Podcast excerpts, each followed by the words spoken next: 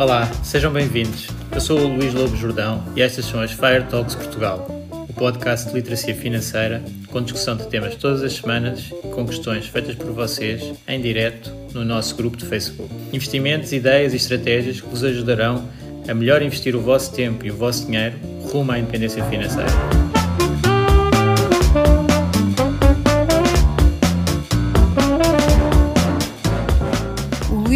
Jordão trabalha nos mercados financeiros há mais de 20 anos. É um analista financeiro certificado pelo CFA Institute, criou o maior fundo português de ações e é atualmente responsável pelos produtos Stoic na SGF. Todas as opiniões expressas pelo Luís e eventuais convidados são exclusivamente suas e não refletem a opinião da SGF ou do CFA Institute. São ideias à data de gravação e estão sujeitas a alterações. Todos os investimentos envolvem riscos. Este podcast tem um intuito meramente informativo e não deve ser tomado como base para decisões de investimento.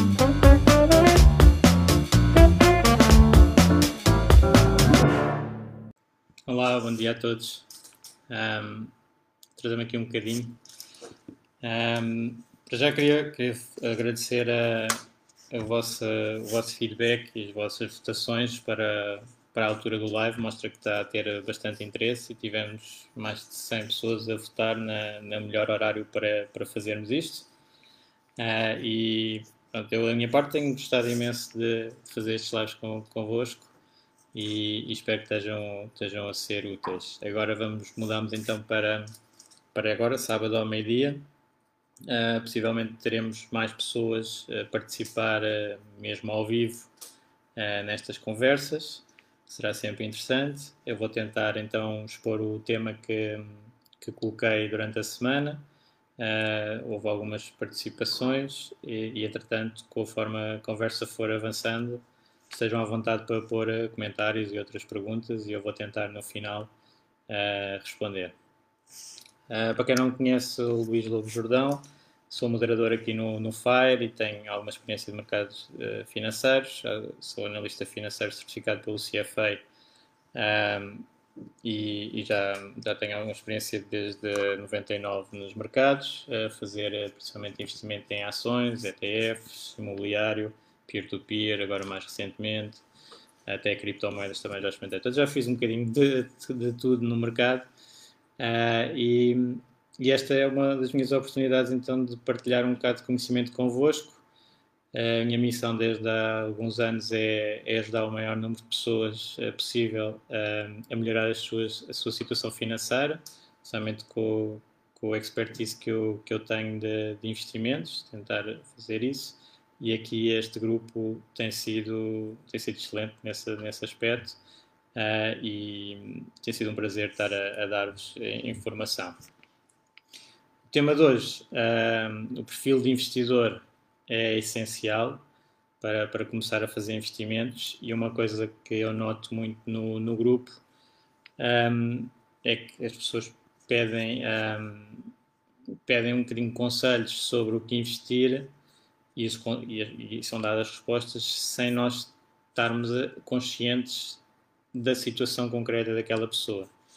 Uh, e isso é bom e mau, né? as pessoas já sabem que se estão a pedir conselhos na internet, se calhar uh, há pessoas que estão mais qualificadas para ajudar, outras estão menos, já sabem que se calhar não se vai ajustar tanto à sua situação financeira, um, parte, as pessoas partem das suas experiências pessoais Portanto, tem uma série de restrições que, que são importantes terem atenção. Mas quem dá os conselhos também uh, sugeria tentar saber muitas vezes um bocadinho mais sobre a situação em concreto, e muitas pessoas até fazem, vê-se nos comentários, para uh, antes de dar um conselho que possa ser uh, mal interpretado e que possa dar resultados negativos. Já agora aqui eu estou a falar a, título pessoal e, portanto, não estou em nenhuma capacidade profissional e, e, isto é muito geral, portanto, não levem em conta os eventuais que eu digo uh, como uma decisão de investimento. Não é? Portanto, a gente tem que fazer o seu estudo e, e chegar às melhores conclusões. Uh, posso partilhar aqui da minha experiência. E então ia dividir aqui a parte do, do investidor, do, da parte de, do perfil de investidor, uh, principalmente em três, três situações. A primeira é definir o que é que é o risco, que é o que vai ser essencial para o perfil de investidor. o que é que é o risco, o que é que nós podemos esperar nos mercados. Uh, critérios que nós devemos, a segunda parte, critérios que nós devemos olhar para estabelecer o nosso perfil de investidor, tentar o mais possível determinar como é que nós vamos reagir a esses riscos e isso vai determinar o nosso perfil. E a terceira parte, dar alguns exemplos de algumas uh, falhas que costumam acontecer nesta área e como é que nós podemos melhorar. Então, a primeira parte do, do risco. Um, o que é que é o risco no, nos mercados e que vai definir o nosso, nosso perfil? Eu gosto muito de uma definição que, que li do, no livro do Howard Marks, está aqui atrás, The Most Important Thing, um, que, que ele foi buscar a outro autor, o Elroy Dimson, um, e que é uh, risco basicamente quer dizer que mais coisas podem acontecer do que as que vão acontecer. Portanto, aqui é um bocadinho a ideia que também já gosto da analogia com os filmes de ficção científica, em que há realidades paralelas. Né? Nós sabemos o que é que aconteceu nos últimos anos uh, e sabemos, e, e, quase que parece que tinha que ter acontecido dessa maneira. Mas não, uh, havia imensas hipóteses diferentes para o, para o que aconteceu e para o futuro nós temos imensas hipóteses diferentes do que vai acontecer. E então o risco é um pouco isto. Nós, em alguns ativos, em algumas situações, temos grande certeza sobre o que é que vai acontecer, em termos de, de retorno, em termos de receber o nosso capital de volta, em termos de uma série de variáveis, que eu já vou entrar mais detalhe. Uh, mas, noutras situações, não temos. Pode acontecer algo muito positivo, pode acontecer algo muito negativo. Portanto, a incerteza é o principal risco. Nós uh, pegamos no fundo no nosso capital e muitas vezes também no nosso tempo, vamos aplicá-lo e o máximo que conseguimos fazer em grande parte do mercado é probabilidades, probabilidades de sucesso e de falhança. Uh, e portanto, isto é um conceito fundamental para, para finanças, que é, nós não temos a certeza, temos que, que atuar num mercado em que podemos fazer tudo certo e ter um resultado mau, e podemos fazer tudo mal e ter um resultado bom. Um, e portanto, é, são as regras do jogo. A incerteza é, no fundo, o principal risco, e por isso é que depois no mercado, tipicamente o que acontece para medir o risco é métricas de volatilidade. Portanto, quanto é que os ativos variam uh, no tempo. E considera-se que os ativos mais voláteis são os mais arriscados. Esta, claro, que é apenas uma dimensão de, de risco, uh, que tem sido contraposta com, por exemplo, esta, esta é a, a, medição de risco típica de, das finanças mais quantitativas, mais do lado de mercados eficientes, teorias de mercados eficientes, de, de expectativas de risco e retorno, tanto mais risco, mais retorno, e tanto usar a volatilidade uh, e o retorno para, para essas medições. Depois, por exemplo, do lado de value investing, uh, pessoas como Warren Buffett ou todo, toda essa, essa, esse tipo de investidores, por exemplo, colocam como risco um, a perda permanente de capital. Portanto, eu só estou a arriscar quando, um, quando tenho grande probabilidade de perder o, o meu capital uh, todo ou grande parte dele. Portanto, se uh, o ativo, entretanto, anda para um lado e para o outro, para cima e para baixo, mas no longo prazo eu vou receber o meu capital de volta com grande probabilidade, com grande certeza, então eu não corri tanto risco.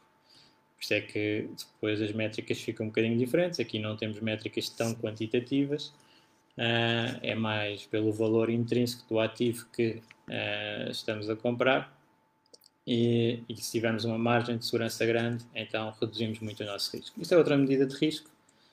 Uh, outra medida que é, que é extremamente importante aqui para o investidor particular, até mais, é, mas também é institucional, é o risco de não cumprir os objetivos. Portanto, isso é, que é o risco principal que nós, uh, à partida, devemos ter uh, consciência. Uh, portanto, se eu não interessa tanto a volatilidade de curto prazo, por exemplo, se o meu objetivo de, de retorno, de rendimento é 10 anos. Portanto, uh, Agora há um risco grande, se calhar, se eu for demasiado conservador, de não atingir esse objetivo no longo prazo. Portanto, aí estou a correr o risco desnecessário.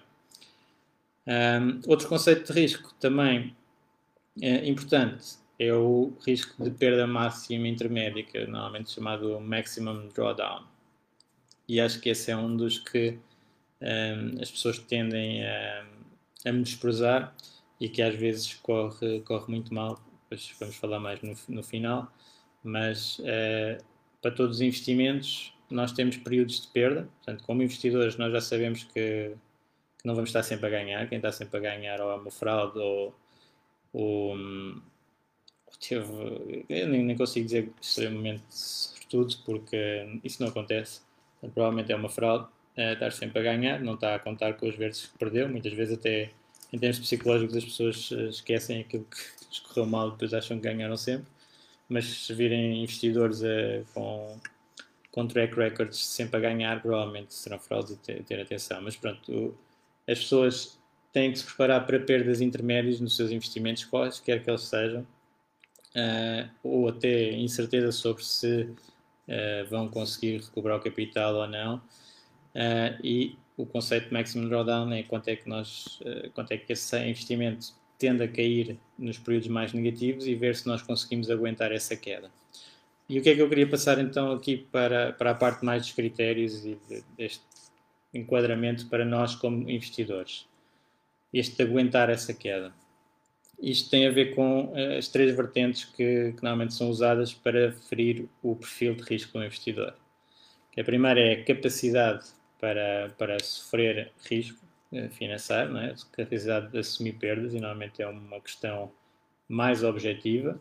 É, eu tenho um património grande de tal maneira que aquele investimento, por exemplo, pode perder tudo, mas não, não vai afetar, tem grande capacidade para assumir risco, ou tenho uma, um emprego muito estável, um rendimento muito estável e consigo viver desse rendimento e, portanto, tudo o que eu ponho nos investimentos também posso perder que não vai ter problema, ou ao contrário, né? portanto, capacidade para, para assumir risco. Este uh, também tem o outro lado, que é a necessidade de assumir risco. Será que eu preciso assumir risco? Ou eu já tenho os meus objetivos cumpridos, mesmo sem ter qualquer necessidade de assumir risco? E aqui vamos imaginar, aqui no conceito FIRE, nós queremos atingir os, uh, um património tal que consiga retirar um rendimento passivo uh, para pagar as minhas despesas e esse, esse será o meu objetivo. Eu quero atingir, uh, vamos dizer, um milhão daqui a uns anos para poder retirar 40 mil por ano, na regra dos 4%. Um, então, para chegar a um milhão em 20 anos, se calhar tenho que poupar bastante e tenho que ter rentabilidades uh, altas. E isto depois vai depender da minha necessidade de assumir risco para atingir esse objetivo. Se eu conseguir poupar mais, tenho que assumir menos risco financeiro. Se conseguir poupar menos, se calhar tenho que assumir mais risco financeiro. Portanto, que, há aqui um trade-off com os objetivos. Agora vamos imaginar alguém que ganhou o Euro Milhões. E eu fui ver antes disto só eu não, nunca, nunca jogo, mas uh, fui ver antes disto, o valor uh, para a próxima semana é 50 milhões.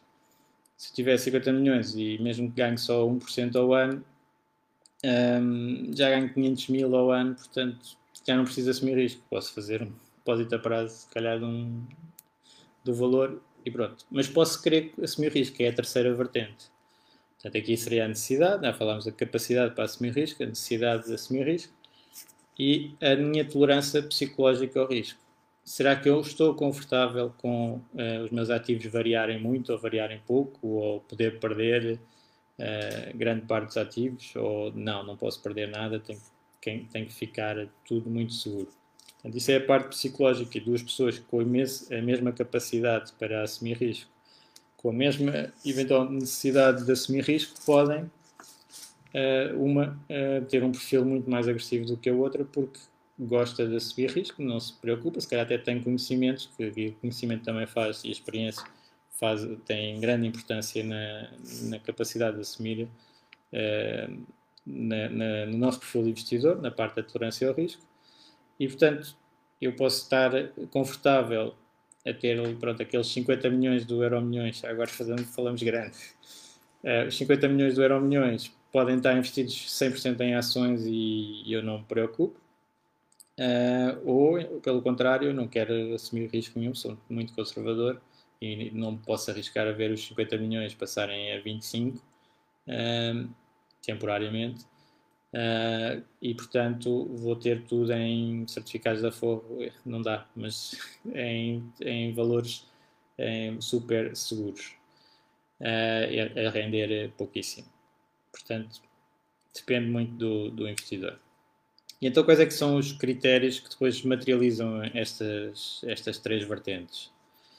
Normalmente é muito usada a idade do investidor, a idade do investidor como, e, e vi alguns posts a falar disso, portanto, por exemplo, fazer alocação entre ações e obrigações, os 100 anos menos 20 para dar o, o investimento em obrigações, ou é, é, menos a idade concreta, ou os 120 menos a idade concreta para dar uh, a parte da de ações, portanto, na regra dos 120, uma pessoa com 20 anos teria 100% em ações e depois ia reduzindo à medida que, que a idade ia aumentando.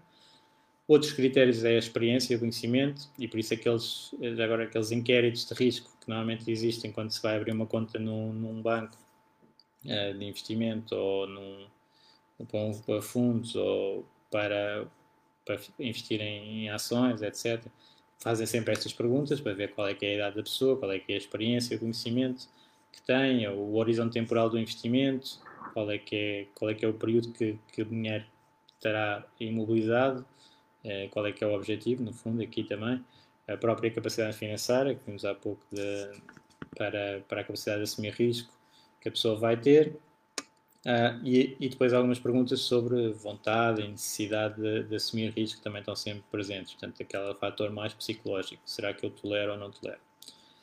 Uh, já sabem também daqui de, da escolha de investimentos, normalmente, quase sempre, dependendo das classes de ativos, mas nos mercados tradicionais, ações, obrigações, fundos, os fundos têm sempre uma ficha de uma ficha do fundo com as informações principais e normalmente tem lá uh, os riscos que, que, esse fundo pode correr e tem um, alguns têm um indicador de, de volatilidade. De, por exemplo, os fundos que são regulados pela CMVM têm uh, de 1 a 7.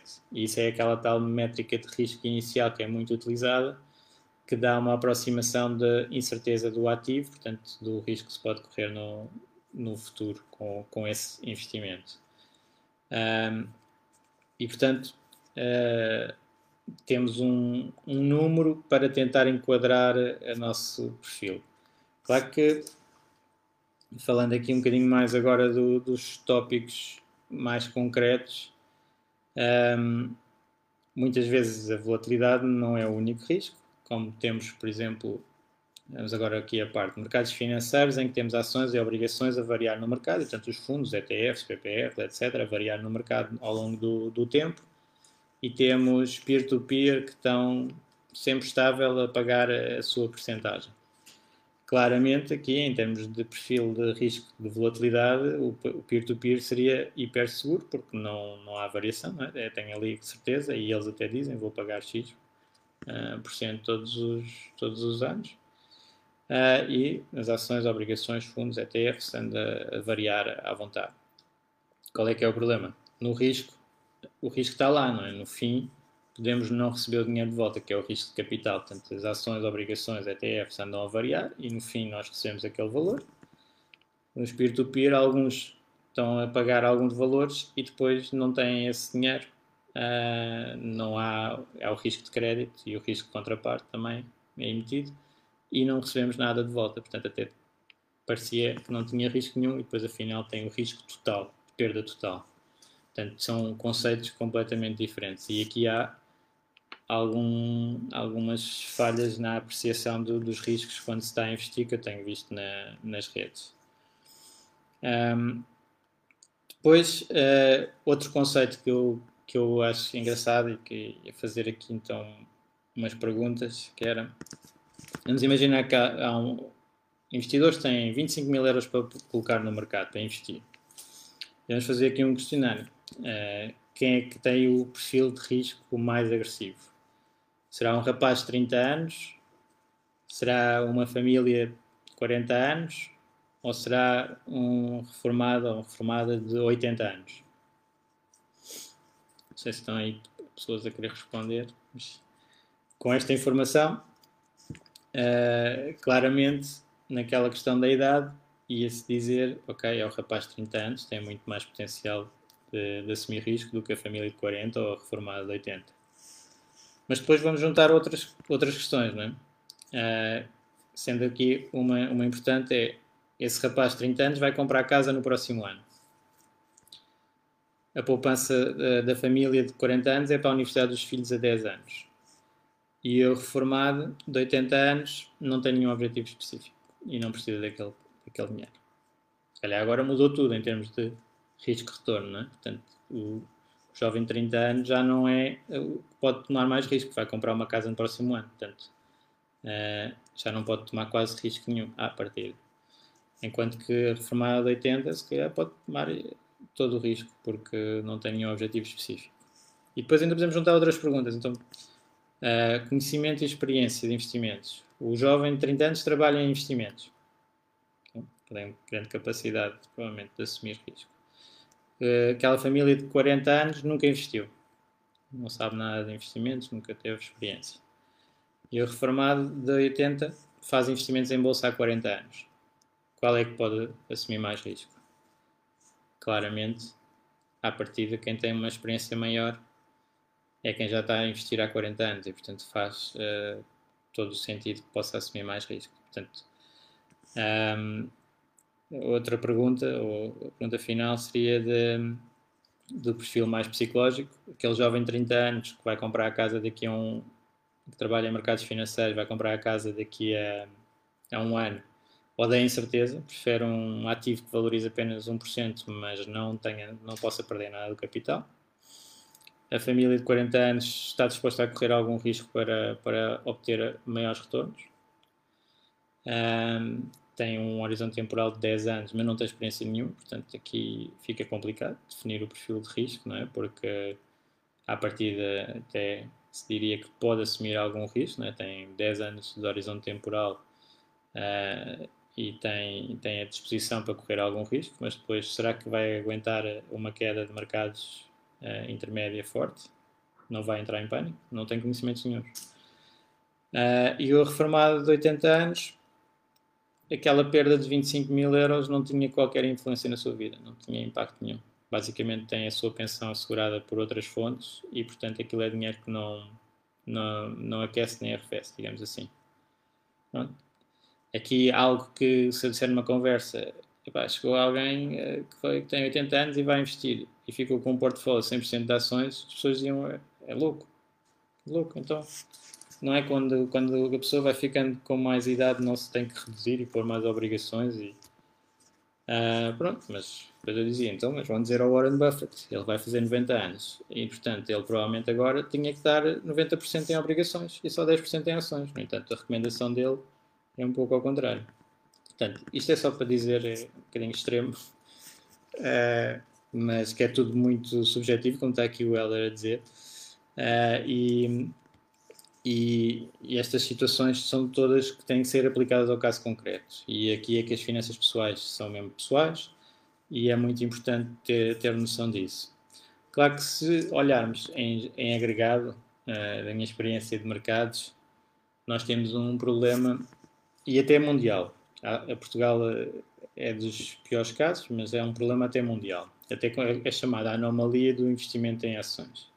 Porque as ações, uh, no longo prazo, têm tido retornos muito superiores às outras classes de ativos, portanto, principalmente obrigações e ativos com menos risco. Teoricamente, menos risco, já agora. Uh, depois temos que ver um bocadinho no detalhe. Mas, e então há um prémio de risco que a pessoa recebe por investir em ações. Tipicamente, esse prémio tem sido de 5, 6% ao ano uh, em períodos muito longos, Pronto, como é óbvio. Não se ganha 5, 6% ao ano sobre as obrigações ou sobre ativos hum, com menos risco uh, de modo consistente, porque se fosse consistente já não havia risco, não é? era só algo que, pagava mais. Portanto, aqui temos as flutuações naturais do, do mercado acionista, mas existe esta anomalia, ou seja, as pessoas, uh, se fossem agentes racionais, se estivéssemos numa teoria que é muito usado, teorias de mercados eficientes ou teorias de mercados mais quantitativas, uh, extremamente quantitativas, Um, os agentes eram racionais e, portanto, era ótimo ter muito mais ações. Pronto. As pessoas têm muito menos ações, muito menos risco de mercado do que deviam ter para cumprir os seus objetivos. Isto cada vez está, ainda por cima, nos últimos anos tem ficado bastante pior, porque eu também fui ver aqui os números, eu comecei nos mercados em 99 uh, eh, e até sou um bocadinho uma anomalia, porque normalmente os anos formativos definem depois o nosso perfil de risco. Eu apanhei com grandes crises de início, a, a minha década inicial, 99 a 2009, foi de retornos negativos no mercado acionista, mas eu sou grande investidor de ações. Eu uh, sei os riscos e, e aposto nas empresas para o longo prazo. Esta última década, uh, claramente, foi muito boa para ações. Mas se eu juntar os 20 anos, mais ou menos, que eu estou nos mercados, não tinha ganho quase nada face a obrigações. Ações e obrigações eram mais ou menos o mesmo e estava a ver e aconselho-vos a experimentarem o uh, site da Curve, backtestcurve.eu, uh, que, que dá para simular vários perfis uh, de risco dentro dos mercados financeiros apenas, de, de ações e obrigações, portanto, utilizando ETFs, naquele caso, simular um, o que é que teria acontecido e, portanto, nesses, eh, desde 2009, eh, desde, desde 99, eu colocar um valor fixo, pronto. Depois há a diversificação ao longo do tempo, podemos fazer, mas um valor fixo.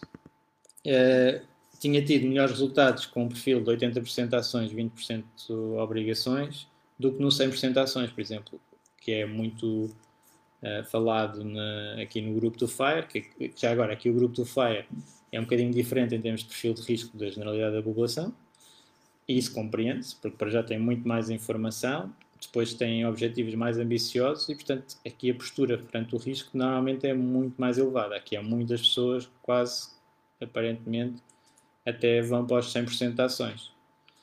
Uh, portanto, neste caso, nos últimos 20 anos não tinha compensado.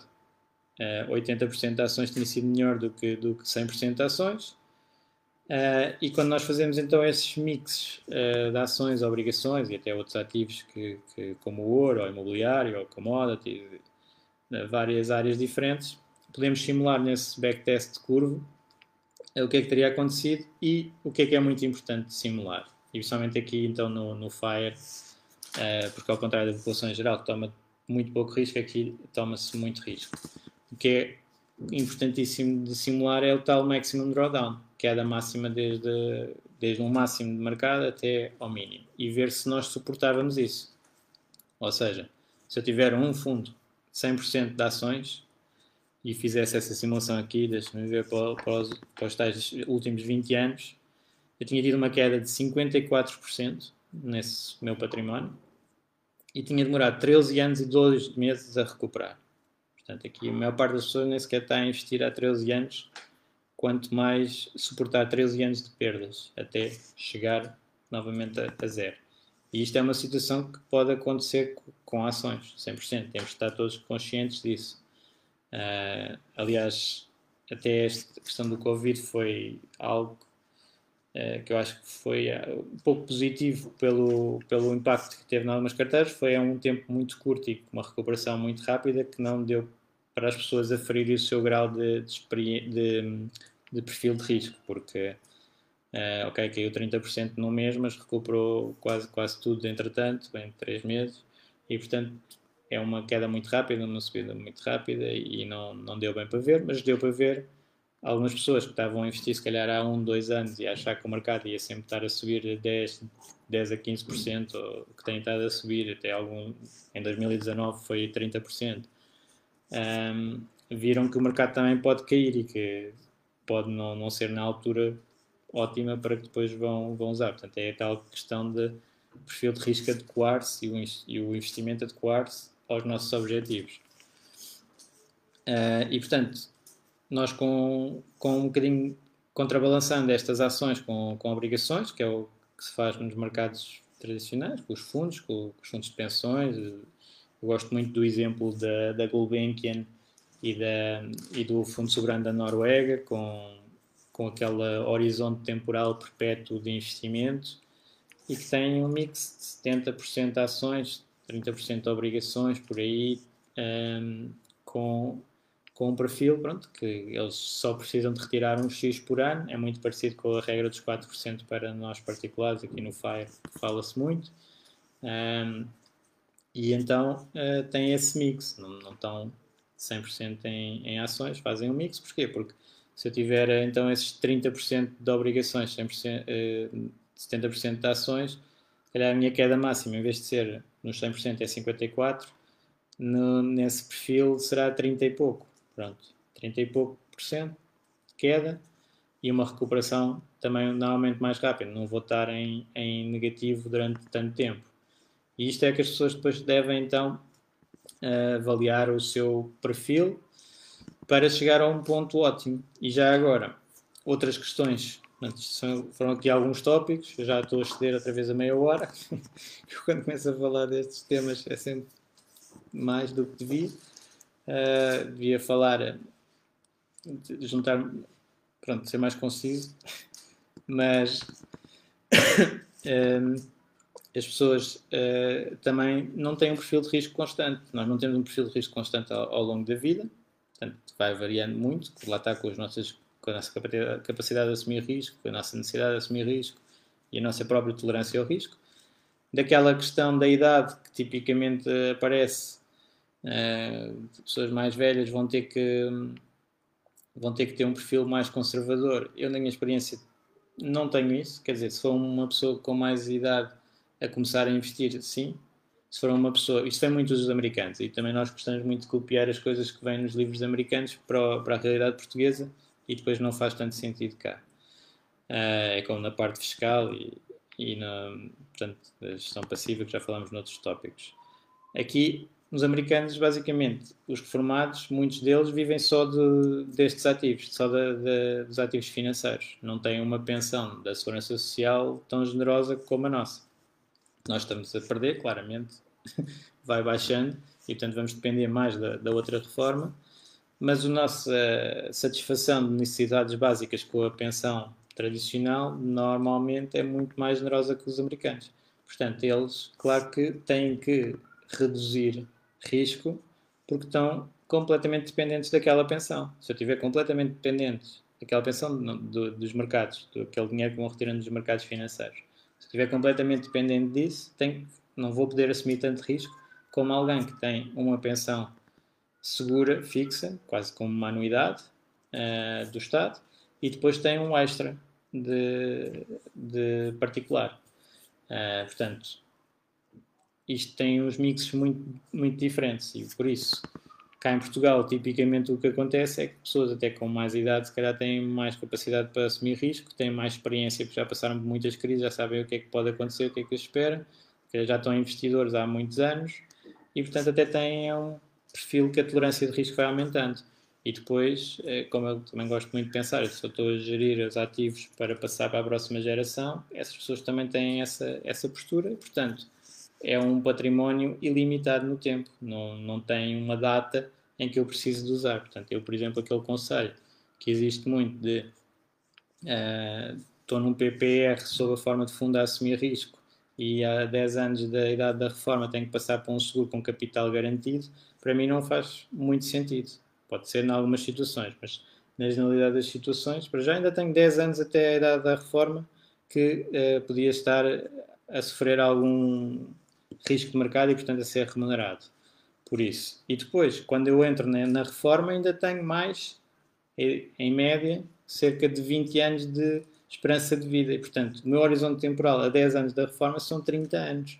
A 30 anos, uh, por exemplo, em ações, nunca houve um período negativo mais do que 13 anos. 13 ou 14 anos. Portanto, um, ehm, claro que eu posso assumir eh, um pouco mais risco. E, e é só passar aqui para as perguntas que foram feitas. Portanto, o, Hugo uh, estava a falar do comparativo com os perfis de risco e espaço temporal do investimento. Uh, e claramente é, é, não é bem linear, eu não diria que é linear. Uh, há aqui um ponto que eu gostava também de frisar, já agora que aproveito, que é quanto mais risco mais retorno. Há sempre essa relação entre risco e retorno. Mas esta relação, para já, não é linear, portanto, nós ganhamos muito mais retorno por unidade de risco no início do que no fim. Portanto, para o fim, juntar um bocadinho mais de risco normalmente não tem grande impacto. É os ganhos marginais decrescentes acontecem também aqui. E depois, nada garante o resultado. Portanto, há muitas pessoas que pegam risco-retorno, mais risco, mais retorno. Então eu vou super risco, vou ter super retorno. Não, não. Pode ter zero, posso ter negativo. Quando, quando se aumenta na escala de risco, hum, sujeitamos a perdas totais muito mais frequentes. Portanto, a nossa probabilidade pode reduzir-se muito em termos de cumprimento dos objetivos. Portanto, tem que ser ali um, um, um, ajuste, um equilíbrio entre subir o risco para termos um pouco mais de retorno, mas não subir loucamente para podermos perder tudo. E, portanto, é, não é só mandar o risco para, para o mais alto. Mas também, na parte mais conservadora, é, também há quem ache que, isto também é, é, importante, eu não falei no início, é quem acha que uh, estou uh, num depósito a prazo, estou num certificado de aforro, não corro risco nenhum. Não, está sempre a correr risco, ou seja, nunca há nada com zero risco, para já, há sempre algum risco envolvido. Vamos imaginar aqui nos produtos mais garantidos temos o risco do Estado. Uh, normalmente no, nos mercados financeiros globais o que se considera o ativo com menos risco são uh, T-bills americanas, basicamente obrigações do Estado americano a curto prazo, portanto não tem quase risco e tem remuneração zero. Mas depois ainda há outro risco, que é o risco de não cumprir os objetivos que eu tenho, do potencial que eu tenho. É? Estou a 20 anos da, da reforma e estou a ganhar 0% num, num, num instrumento financeiro. Será que eu não estou aqui a correr o risco de não atingir o meu objetivo? A partida estou. E depois ainda tenho a inflação, que é hum, não se repara, o valor nominal está lá igual, mas depois, quando eu vou buscar o meu dinheiro, se estiver num ativo uh, a perder para a inflação, daqui a 10 anos, por exemplo, se eu estiver a perder, agora a inflação está baixa, mas vamos imaginar que vai para o target do, do Banco Central Europeu de 2%, em 10 anos foram mais de 20% à vida do meu, do meu dinheiro, não é? já não compram que antes comprava 100 euros de bens, agora compra o equivalente a 80 ou menos. Portanto, nunca se consegue retirar totalmente o risco. Isso é uma das, das mensagens também importantes. Uh, e o, o, Luís também fala de um questionário para riscos e posição do investidor face à independência financeira. Isso normalmente não há muitas entidades ainda ligadas a isto. Eu sou dos primeiros, se calhar, da, da parte de investimento mais tradicional, que está na indústria, a olhar para este conceito, que que é, que é, que é raro, embora já, já exista há muito tempo pessoas a fazer isto. Isso não, não há. Uh, já é muito antigo, não é? Pessoa conseguir viver dos rendimentos, até empresários que conseguem desenvolver uma empresa e vendem ficam com um capital tal que depois basta geri-lo bem para, para manter a vida para o resto da vida. Os jogadores de futebol, por exemplo, mais conhecido, têm a carreira e, e depois ficam com, com esse valor a gerar rendimentos para o resto da vida, ou os euro milhões, uh, eram milionários que, pronto, há muitas histórias, até neste, nesta área, que é, que é a parte preocupante, que as pessoas não sabem, não sabem gerir o dinheiro, são mal aconselhadas e depois acabam por perder esse capital. Mas, em teoria, e há muitos que conseguem, um, ehm, bem gerido, podem dar a subsistência para o resto da vida tranquilamente. Uh, agora, em termos de, de, perguntas, por exemplo, se as ações desvalorizarem 50%, uh, que o Luís estava aqui a perguntar, uh, o, o, investidor nunca imagina que metade da sua liberdade financeira acabou de desaparecer e que é, que é fácil cometer erros emocionais. Isto era a situação que eu estava a falar dos drawdown, é? o máximo de perda, que a pessoa tem que alertar sempre para o lado quem faz investimentos com mais risco nas ações tem estes movimentos, uh, eu nem diria que é potenciais, é, é, quase certo que vai acontecer algo de extremamente negativo durante a sua vida como investidor. E por isso o que nós temos que fazer é estar muito bem preparados para isso e tentar preparar o máximo possível as pessoas para isso. Uh, posso dizer que, na minha experiência de, de interação nos mercados, uh, é difícil para quem está a tentar uh, apoiar alguém a começar a investir, a mostrar as, que, as quedas potenciais. Mas eu acho ótimo, eu faço sempre isso. Mas não é o melhor marketing, digamos assim. Há muita gente nesta área que uh, prefere ignorar essas crises e fingir que não, não vão existir para as pessoas investirem e depois têm surpresas negativas. Uh, eu acho isso péssimo. Portanto, eu gosto sempre de mostrar uh, o que é que pode acontecer de mal. Agora, aqui, neste caso da independência financeira, quem está nesta situação ou está a estudar para, esta, para conseguir fazer isto, uh, à partida, com a, com a queda do, dos 50%, não devia ter grande reação, não é? Ou até aproveitar para comprar. E não, e não altera nada a sua liberdade financeira. É em teoria, não é? em teoria tem que estar prevista essa queda. Nós vemos o nosso capital a baixar, vamos imaginar, então, há bocado estava a falar num milhão não é, de, de liberdade de fundo para a liberdade financeira e de repente nós vemos esse valor uh, passar para 500 mil. Bem, não, não é nada agradável, não é? mas temos que prever isso. Nós estamos com 100% de ações, temos essa situação. Se estivéssemos com menos, podíamos estar se calhar mais equilibrados né? e ter umas quedas inferiores.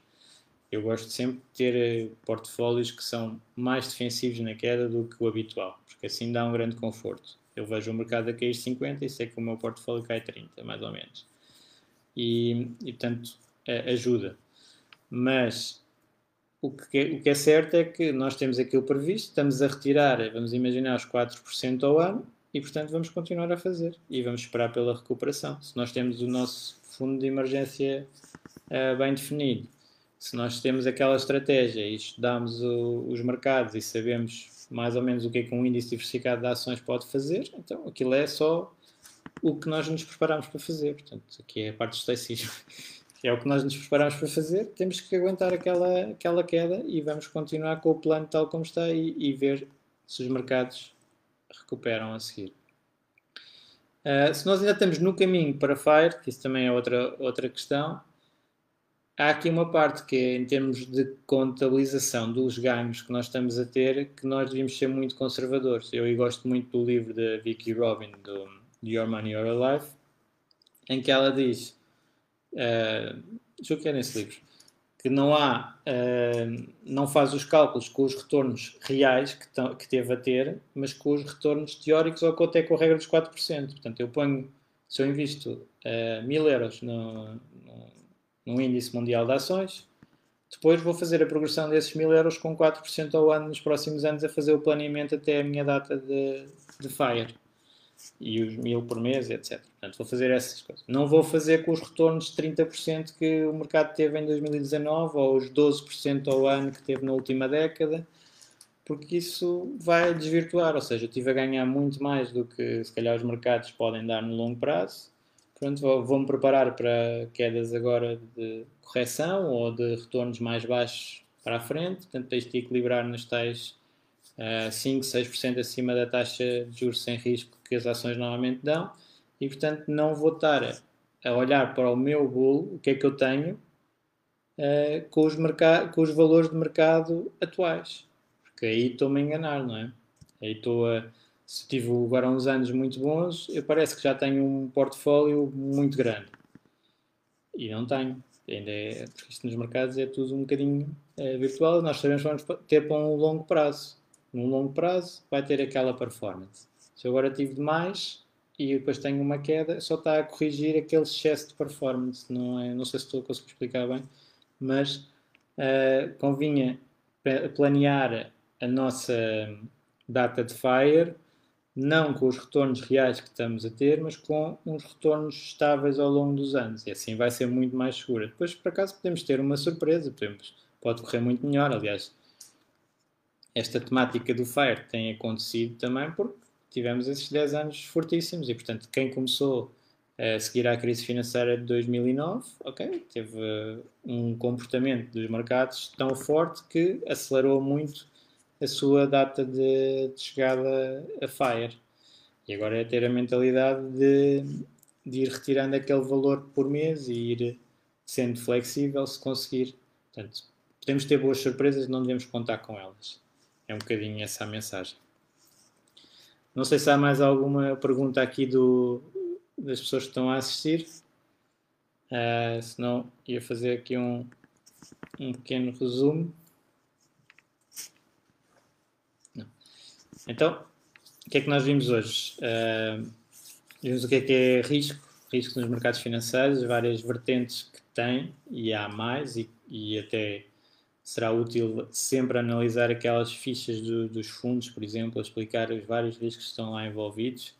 Uh, a volatilidade é só um deles. Uh, muitas vezes na área financeira coloca-se muito foco na, na, volatilidade. O risco de perda permanente de capital é muito importante também. O risco de não atingir os objetivos é extremamente importante. E aqui juntava um bocadinho aquela questão da inflação uh, e, e, saber muito bem o conceito para cada investimento do, do Maximum Drawdown, ou até pensar um bocadinho até mais abrangente. O Maximum Drawdown é a tal métrica financeira, máxima até ao mínimo, quanto é que, quanto é que aquele investimento caiu. Mas em termos de investidor, pensar sempre nos cenários negativos que podem acontecer aos nossos investimentos. Isso é que é o nosso risco uh, real. E podem ser destes, pode ser de, entretanto, sei lá, no imobiliário não consigo materializar o, o valor.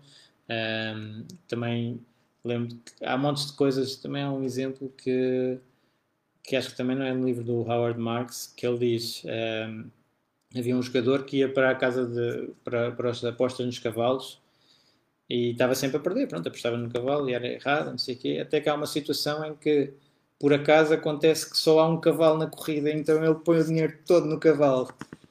E o que é que acontece? O cavalo sai da pista e nunca termina a corrida e, portanto, também não houve vencedor. E, e ele perdeu a aposta. Isto é um exemplo extremo do nós nos mercados temos muitas situações que ninguém está à espera.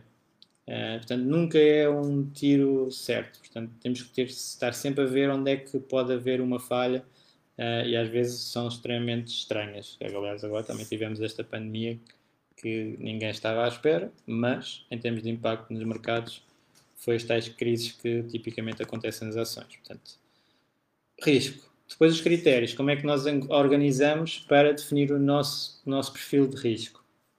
Capacidade para assumir risco, aquela mais material de quantitativo de eu consigo ou não consigo suportar o, o risco que estou a correr necessidade, eu preciso de fazer eh, investimentos arriscados para cumprir os objetivos ou posso não fazer tão arriscados. E depois a tolerância ao risco, a vontade de, de assumir risco, a parte mais psicológica. Uh, e essa aí vai ser determinante. E aqui até também não falei há pouco, mas há o, o, um ponto do risco muito conhecido também que é o, o, a capacidade de dormir bem é um, se nós estivermos a pensar nos investimentos à noite, quando as coisas estão a correr eh, menos bem, uh, é porque estamos a assumir risco a mais, normalmente. Portanto, o que nós queremos estar é confortáveis com o risco que estamos a suportar e tranquilos. Portanto, saber que estas, as coisas que estão a acontecer já estavam mais ou menos previstas uh, e que uh, está, está dentro do, dos parâmetros e que vai correr bem. Se nós não estamos seguros e estamos a sentir-nos muito ansiosos com os investimentos é porque estamos a assumir risco a mais.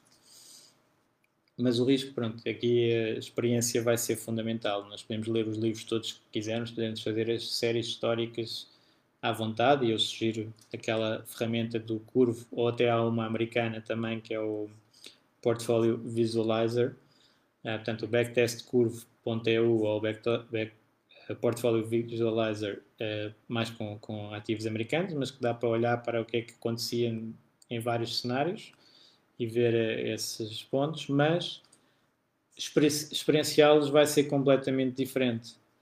Aliás, dá para ver, depois podemos fazer um survey, mas há quanto tempo é que as pessoas aqui no FIRE investem Uh, e se calhar nem tiveram a maior parte delas o tempo para ter sequer passado por uma correção de 5 anos de mercado ou com os mercados a cair e ainda estar a negativo, passado 5 anos, ainda não aconteceu. Isso, quando acontecer, vai ser muito diferente do eu estar a explicar aqui o que é, que, é, que é. O que é, que é que a pessoa sente quando está a investir e depois uh, esse valor a desvalorizar e, tem, e continua a investir e a desvalorizar. É completamente diferente.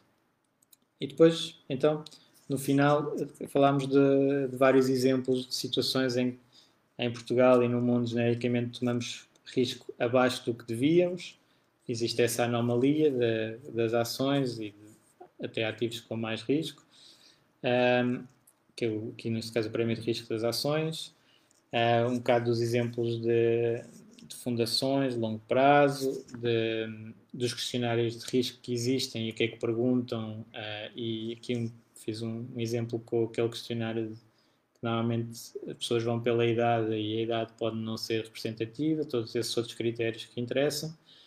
Uh, e pronto, já estou aqui a alongar mais uma vez quase 50 minutos. Uh, espero que seja útil para vocês uh, e se puderem depois sugiram outros temas ou temas relacionados com este que acham, acham interessantes que eu, que eu, que eu falo um bocadinho. Uh, e então vamos, vamos falando aí no, no grupo do Fire e bom fim de semana a todos.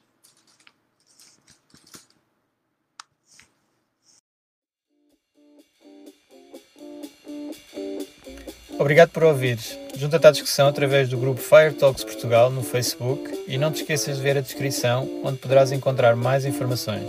Até à próxima!